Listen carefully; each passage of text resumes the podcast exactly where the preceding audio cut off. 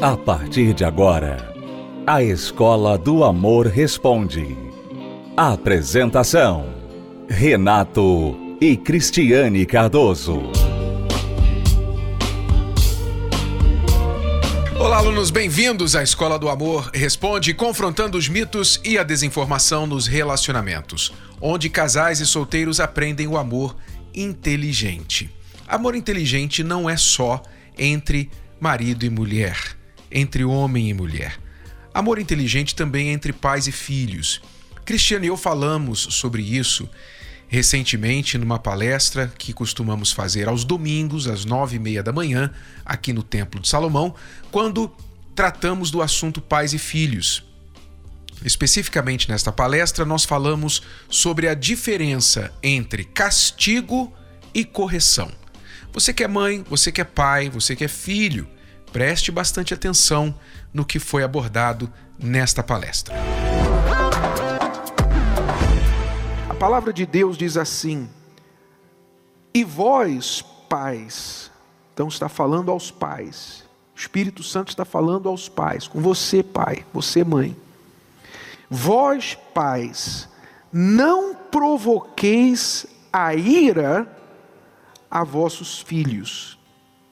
Ou seja, o pai ou a mãe tem a capacidade de provocar a ira no filho, ou seja, de irritar o filho. E a gente sabe, não só os pais, como os, os, filhos também sabem fazer com os pais. Os filhos sabem irritar os pais, os pais sabem irritar os filhos, porque nós conhecemos bem uns aos outros em casa. Mas Deus está falando para os pais não provoqueis a ira os vossos filhos, mas criai-os na doutrina, quer dizer, no ensinamento e na exortação do Senhor. Que isso quer dizer o seguinte: é importante, como pai, como mãe, saber a diferença entre castigo e correção. Castigo é uma coisa, correção é outra coisa. O que é castigo? Castigo é você errou, agora você vai pagar. Você pune a pessoa por ter errado. Isso é castigo. Correção é: você errou. Não é assim que se faz. Eu vou te mostrar como é que deve ser feito. Você mostra uma maneira melhor. Então, uma coisa é castigo, outra coisa é correção. O que irrita normalmente os filhos? Correção ou castigo? Castigo. O que irrita é o castigo, porque o castigo tem pouco aprendizado. O castigo normalmente leva a pessoa que sofre o castigo a sentir algo ruim contra o castigador. Ah, você é mau. Não é isso que o filho pensa, a filha pensa, ah, você é mau, você não me deixa, etc. Mas a correção, apesar de muitas vezes também não agradar, porque a gente não gosta de ser corrigido, de ser apontado o erro, mas ela tem um benefício. Se uma pessoa é corrigida e é inteligente, inteligente, porque só o burro resiste à correção. Mas o inteligente ama a correção. O inteligente ama a disciplina, porque sabe que é para o seu bem. Então, quando a pessoa é corrigida, se ela for inteligente, ela vai pensar: poxa, é ruim saber que eu errei, é ruim ter de mudar, mas é para o meu bem, e graças a Deus eu tenho alguém para me ensinar. É, a gente vê que Deus trabalha assim, né? As pessoas às vezes erram quando elas pensam que Deus castiga. Né? Deus não castiga ninguém. Quando Davi errou, quando ele pecou, quando ele adulterou, ele matou, né? Deus foi lá e corrigiu Davi. E falou: Você pecou, você errou. E Davi reconheceu o erro dele, então Deus deixou Davi com as consequências do erro dele. Então Davi sofreu depois disso na família, ele sofreu muito, mas por causa das consequências. Foi uma consequência. Então, Davi não culpou a Deus pelas consequências, porque ele sabia que as consequências eram dele, do erro dele. Mas o castigo não. Quando o pai castiga o filho, normalmente eu sei o que é isso, porque eu já castiguei meu filho quando né, ele era pequenininho, castiguei ele algumas vezes. E a gente castiga porque a gente está com raiva. Não é para corrigir, não é para corrigir ele, ajudar ele, não é por ele, é por nós. Então você castiga ali, agora você não vai mais ter isso, agora você não tem mais isso aqui, agora você não vai mais lá, agora você vai ficar preso no seu quadro, agora, né, naquele, naquela época que isso era castigo, hoje todo mundo faz. Então, a gente faz, mas a gente faz porque a gente está com raiva do que ele fez. Então a gente desconta nele a raiva castigando. Por isso que ele não aprende nada. Ele não aprende nada porque ele sente essa raiva. Ele sente essa raiva que você tem do seu filho. Ele sente. E ele se sente, é, assim, é, injusto. Isso aqui é injusto. Eu errei e agora era para ela me amar mesmo assim. Mas ela me odeia. Então ela, a criança não, não tem estrutura para lidar com a raiva dos pais com a ira dos pais. Por isso diz aqui que os pais não devem irritar, provocar, porque a criança provoca os pais, realmente. A gente sabe muito bem disso. Mas é criança. E a Bíblia fala para os pais. Por quê? Se, se a criança irrita até mais, né? Mas porque o pai, a mãe, tem estrutura, tem que saber. Tá? É maior, sabe mais, deveria saber tem a maturidade, tem a estrutura para lidar com o erro dos seus filhos. Então Deus, ele trabalha assim, ele corrige a gente, olha, você errou isso aqui, você não deveria ter feito isso aqui. E você então sabe que você errou e você já espera perder por isso. Então, por exemplo, o homem né, comete adultério. Ele pede a Deus perdão, Deus perdoa, mas ele vai ter que confessar. E quando ele confessar o adultério dele para a mulher, ele pode perder a mulher, ele pode perder o casamento. Ou ele vai ter que lidar, vai ter que reconstruir a confiança. Quer dizer, as consequências. Deus não está punindo ele. Deus não está castigando. Agora você vai ver só, você vai ser infeliz, você vai ser infeliz no casamento. Não, ele está lidando com as consequências do erro dele. Então, é muito mais eficaz, uhum. né? Porque a pessoa aprende. Tá vendo? Olha só como eu perdi isso aqui, então eu não vou fazer mais isso aqui. É, as consequências ensinam a criança, o jovem, como a vida funciona. Você não pode poupar o seu filho das consequências, porque a vida não vai poupar o seu filho das consequências. Então, você, seu filho tem uma atitude que vai gerar uma consequência, deixe ele sofrer a consequência. Porque se você não ensinar, a vida vai ensinar da pior forma possível. Então, consequências sim, castigo não. Correção sim, castigo não. Corrija, o inteligente vai aprender e não vai errar mais. O burro vai ter que sofrer um pouquinho de consequência, quem sabe a consequência ensina. É ou não é? Mas tem sempre a opção da inteligência.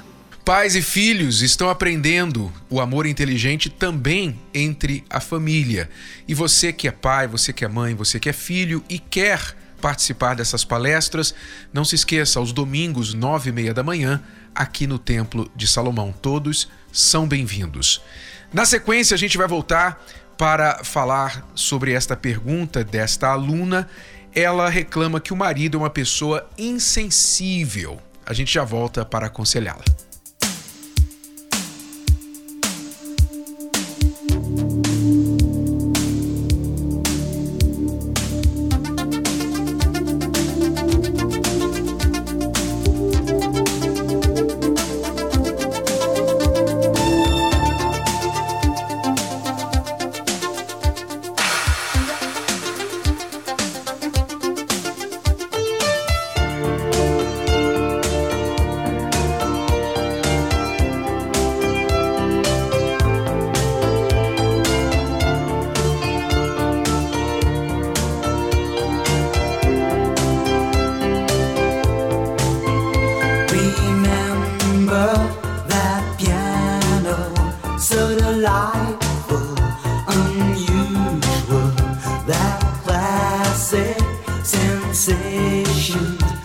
Sentimental confusion.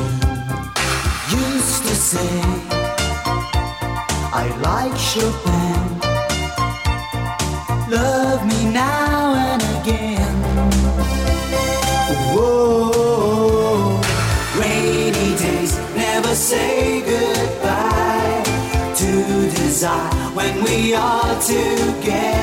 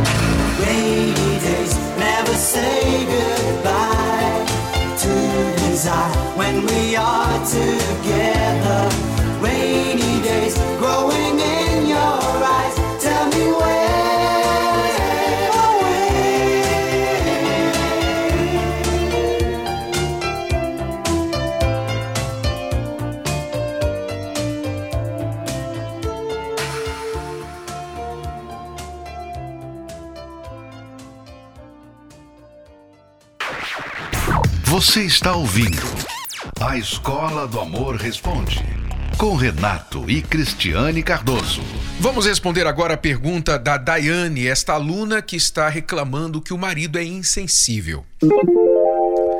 Ela diz: Estou casada há cinco anos e com problemas emocionais.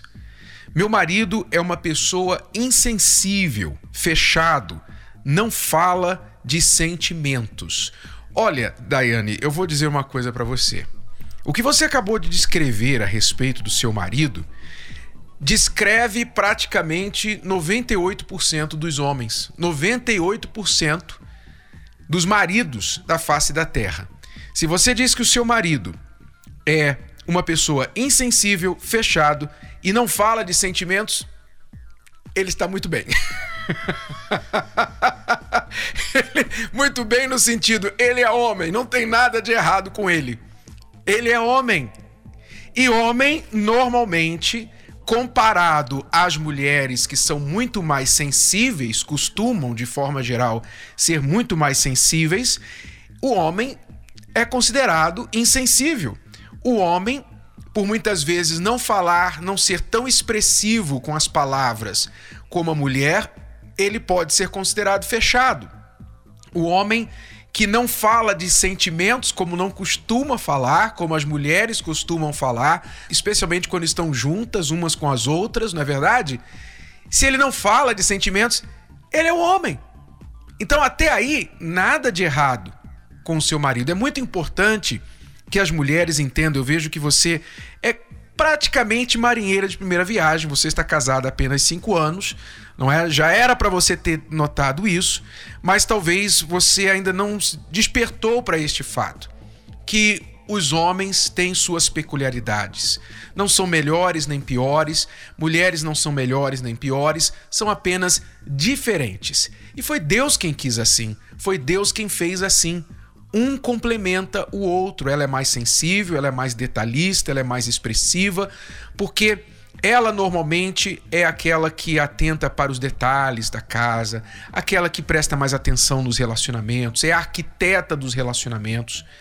Ela é a mãe, enfim, a cuidadora, ela precisa destas características. O homem foi desenhado, digamos assim, como o caçador. Ele foi, imagina o homem caçador. Imagina, o homem foi, foi desenhado para ser caçador. Eu me lembro que todas as vezes que a gente está assistindo algum filme, alguma coisa, novela Gênesis, alguma coisa, a Cristiane, quando vem uma cena assim de uma ovelhinha, quando vem a cena de um animalzinho assim, a Cristiane invariavelmente mostra a cena do animal e a Cristiane faz assim: "Oh,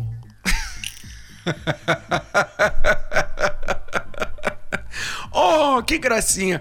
Oh, que ovelhinha! Agora eu te pergunto: se o homem fosse sensível assim como a mulher, não é? De forma geral, e ele tivesse de caçar, de matar aquele animal, matar para comer, como foi desde os primórdios da humanidade. Imagine o homem está lá com a flecha, ele está lá com a flecha apontada para o veado. Ele está morrendo de fome, ele tem que trazer a caça para a família, ele tem que trazer né, a comida para dentro de casa. Aí ele olha o veado, aí ele faz assim. Eu não consigo, eu não consigo. Não, não, não, tadinho. Coitado, eu não vou matar, não. Eu vou morrer de fome. Não vou matar esse veado. eu acho que a raça humana não existiria mais. Eu arrisco a dizer. Então foi Deus quem desenhou o homem assim. Mais insensível, mais fechado, é, normalmente mais ligado em coisas de trabalho, de fazer, de conquista, enquanto a mulher está mais ligada nas coisas do relacionamento, das relações, dos sentimentos, normal, natural, um complementa o outro. O grande problema, agora eu vou falar do problema. O grande problema está e começa quando a mulher ou o homem começa a exigir do outro o mesmo comportamento que tem em si mesmo. Aí é que começa o problema. Eu tive, eu cometi este erro. Eu cometi este erro no meu casamento. Quando a Cristiane se mostrava assim sensível, muito é, delicada, muito princesinha e etc., o que, que eu fazia? Eu a tratava como um soldado. Eu queria que ela fosse arrojada como eu. Então eu falava duro com ela, queria que ela tivesse atitude, se ela acordasse de manhã com uma gripe, com uma tosse, com uma febre, eu falava: levanta daí agora, vamos para lá, vamos fazer isso, vamos fazer aquilo. Eu queria que ela tivesse atitude como eu, como homem.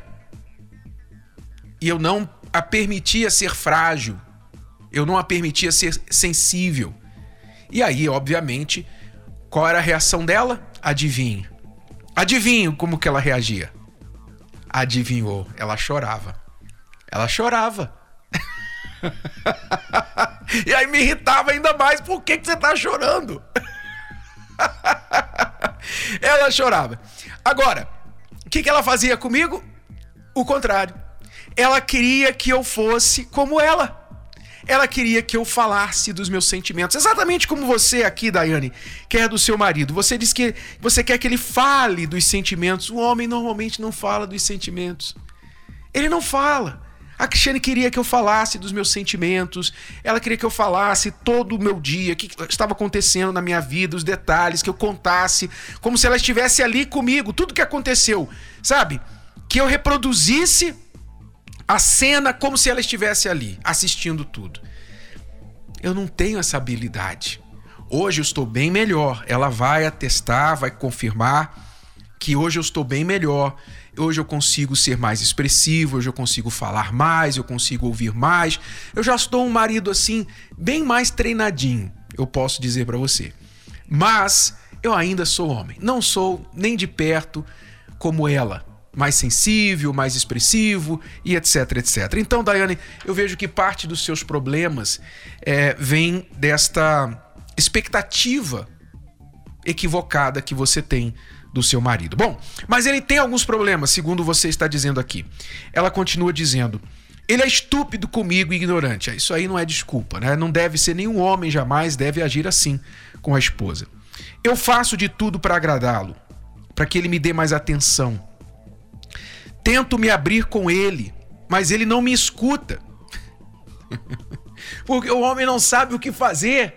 Quando a mulher começa a se abrir, quando a mulher começa a falar de sentimento, vamos discutir a relação. Ele discutiu o quê? Não tem, não tem nada para discutir. Tá tudo bem. Tem alguma coisa para comer aí? ele não consegue, ele não vê razão de ficar discutindo. Está errado. Ele, ele precisa ser mais emocionalmente inteligente. Ele precisa. Mas é natural, de certa forma, como eu falei, pelas razões que eu já expliquei. E ela diz assim: eu sinto que eu estou lutando sozinha pela nossa relação. Temos dois filhos, eu tenho que cuidar da educação, tenho que cuidar da casa, não tenho mais tempo para mim, só tenho vivido para os meus filhos, para ele e para as tarefas domésticas. Ele não tem paciência para ficar com os filhos, não dá atenção e toda hora me chama. Ele sai todos os dias, quando chega do trabalho, vai para o tal churrasquinho com os amigos que são solteiros e volta sempre à meia-noite ou uma, duas da manhã. Já conversei com ele, ele fala que sabe que está errado, que não está certo, pede desculpas, me abraça, mas no dia seguinte faz tudo de novo. Eu não sei mais o que fazer, ele sabe das minhas fraquezas e usa isso contra mim. então, é, Daiane, preste atenção. Seu marido está errado em fazer o que ele está fazendo, sendo grosso com você às vezes, é, não te dando atenção, e quando ele chega do trabalho, ele sai, vai ficar com os amigos no churrasquinho, ele está errado em fazer isso. E não estou dizendo que a culpa é sua. Ele tem que mudar muito, mas como você que está fazendo a pergunta, eu tenho que aconselhar você. Uma das razões porque provavelmente ele não tem prazer de ficar em casa. Ele fica chateado com você quando você fica cobrando atenção e etc. É exatamente porque você se faz essa pessoa chata dentro de casa. Você se faz essa pessoa chata. Não, você não está errada em querer a atenção dele a esposa merece a atenção do marido. A esposa é, é obrigação, é dever do marido dar atenção à mulher, porque ele se casou não mais para ser homem solteiro. É dever dele. E o homem inteligente sabe que a mulher precisa de atenção e se ele quer paz, ele dá atenção para ela. Mas fica difícil para o homem querer ficar em casa quando ele entra pela porta e a mulher começa a metralhá-lo com cobranças, com acusações, com querer ter uma DR e etc, etc. Então, se você parar de tentar fazer o seu marido uma cópia de você, que ele se comporte como uma mulher no sentido de ser mais emotivo, falar de sentimentos e etc, etc. E você entender que ele tem o jeito dele e ele não vai ser como você. Então, se você der um passinho atrás e deixar que ele venha atrás de você, como provavelmente foi lá no namoro, na época da conquista. Lembra? Muito bem. Aí você vai ver que ele vai começar a ter o interesse de vir te procurar, de vir querer dar atenção.